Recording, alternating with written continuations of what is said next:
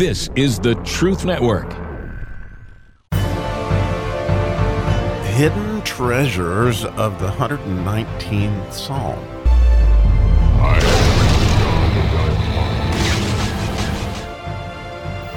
Fun, fun, fun. How fun we get to switch to the Resh today. We've been studying the Kuf, and it's so beautifully, as we talked about the Kuf, is this idea of closeness to God in both time and space.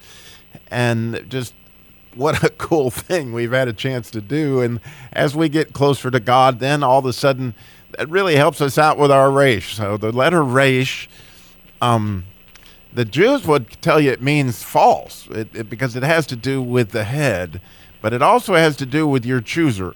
And so you you know we all are making choices constantly, and no doubtedly we make those choices with our head. And so the Resh, from my perspective, the letter Resh has everything to do with choices. And so he's actually, as he begins this wisdom verse, when we look at the wisdom of the letter Resh, you can see he's asking God to make a choice, which is kind of a, a brilliant idea. And we're going to back into this kind of, but first we'll just give it to you in English. It's verse 153, the first le- verse in the Resh section, which would be the wisdom anointing of the letter Resh. And so here we go. Consider mine affliction and deliver me for I do not forget thy law. In other words, that consider mine affliction. He's asking God to choose, you know, to deliver him. Um, and the reason for that is that he does not forget. And that word forget is probably, um, it has to do with not caring. Like, I, it's not just forgetting about it, it's like I don't care anything about that law. And, and that's the real challenge with it. Um, it has that, that letter hoof in it, which has to do with the strong desire, is not there for the law that we're supposed to have. And so he's saying, I do have this strong desire for thy law, and because of that, you know, deliver me from my affliction. And, and so the neat thing about if you've ever been delivered from an affliction, I mean, it may feel like you were delivered, um, you know, from the fire, but actually you're usually delivered in the fire.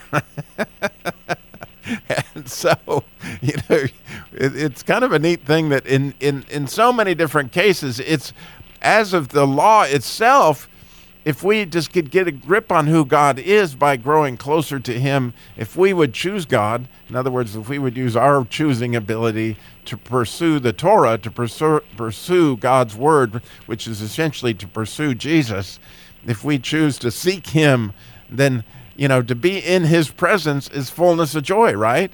And and and so when you're in his presence, it's like, where's your accusers, Robbie? They're not here, right? And and so if we're truly, truly seeking to the point that we can get in his presence, like we talked about in the Kuf section, then we're going to be delivered. I mean, we're delivered immediately emotionally, if nothing else, because we know that, hey, Jesus is not condemning us, right?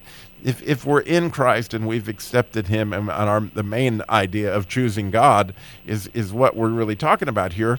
But then the other thing, you know, that if you look in the 16th Psalm, I believe it's the fourth verse, it says, "The sorrows of those who chase after other gods will be greatly multiplied."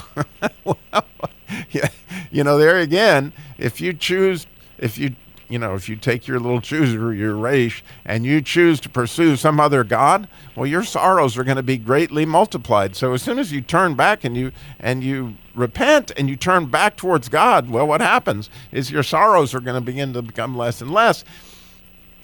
Even though the situation may be as bad as it ever once and ever was, and so my example of that today is. Um, you know, on a personal level. It, it really is. It's something he's delivering from me right this minute because I'm actually on my way to a boot camp this week and I got a whole lot going on. And in the meantime, I get a letter from the Justice Department the other day saying that they're, you know, that I still owe them $400,000 on some debt that actually I thought was totally settled uh, two or three years ago. I have other debt that I'm paying on, but this one they're bringing up again. Like I haven't been paying on it, and they're threatening all sorts of things like garnishment, whatever, if I don't do something here.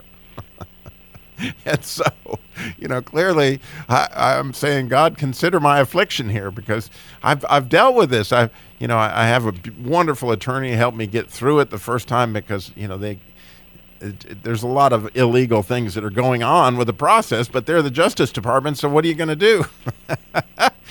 so anyway, it's it's extremely stressful to some level, except if I go back into this and realize, wow, you know, you know, we we studied several verses in here that can help us. Like we know that Lord, in faithfulness, Thou has afflicted us. Um, it, you know, these things are, in our life in order to cause us to do things. And, and, mostly what they're there to, to cause us to do is to repent and turn back towards God. Because as I do, Ryan, and, and I just know, I, I, I know partially because of my memorization of all these verses, is I know, God, that your judgments are good. I, I, I know that in faithfulness, whatever affliction I've got coming is. And I know as I draw closer to Him, if I choose Him, I, I'm delivered because I'm healed. I'm healed financially. I'm healed emotionally. I'm healed physically. you know, as soon as Jesus comes, you know, that'll, that'd be that much better. But as I move closer to God, I get all these healings, right? And, and hopefully I make better choices with my money or and all these things. And ultimately, I just trust God. And if I trust God, there's no anxiety, right? In His presence is fullness of joy. And, and so I know it's really hard for me to think about that, you know, five years ago, six years ago, as I faced some of these uh, afflictions that I got myself into, um, you know, they were they would wear me out. But as I move closer, and especially through our study of this psalm, which I'm so grateful for all of you walking with me through this, is it that I become more, I get a, a more in depth understanding that all his judgments are good. And this thing is working out. And, and I know that in rate, you know that, that that what's happening is right, and I know that He is going to quicken me. I know that He is going to make me alive through all this, and I know that in His presence is fullness of joy.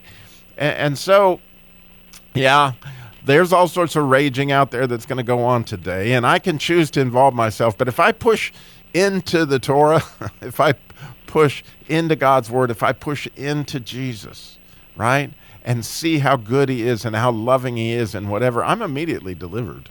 Um, and, and, and, again, if I can stay there to whatever extent, then He can show me the better choices, the other things I need to do with my chooser in order to uh, follow Him on the way out of my situation, whatever that may be. So thank you for studying this verse. And again, the wisdom of the Resh is such a fun letter. We're going to spend eight verses in studying it. It's going to be a blast.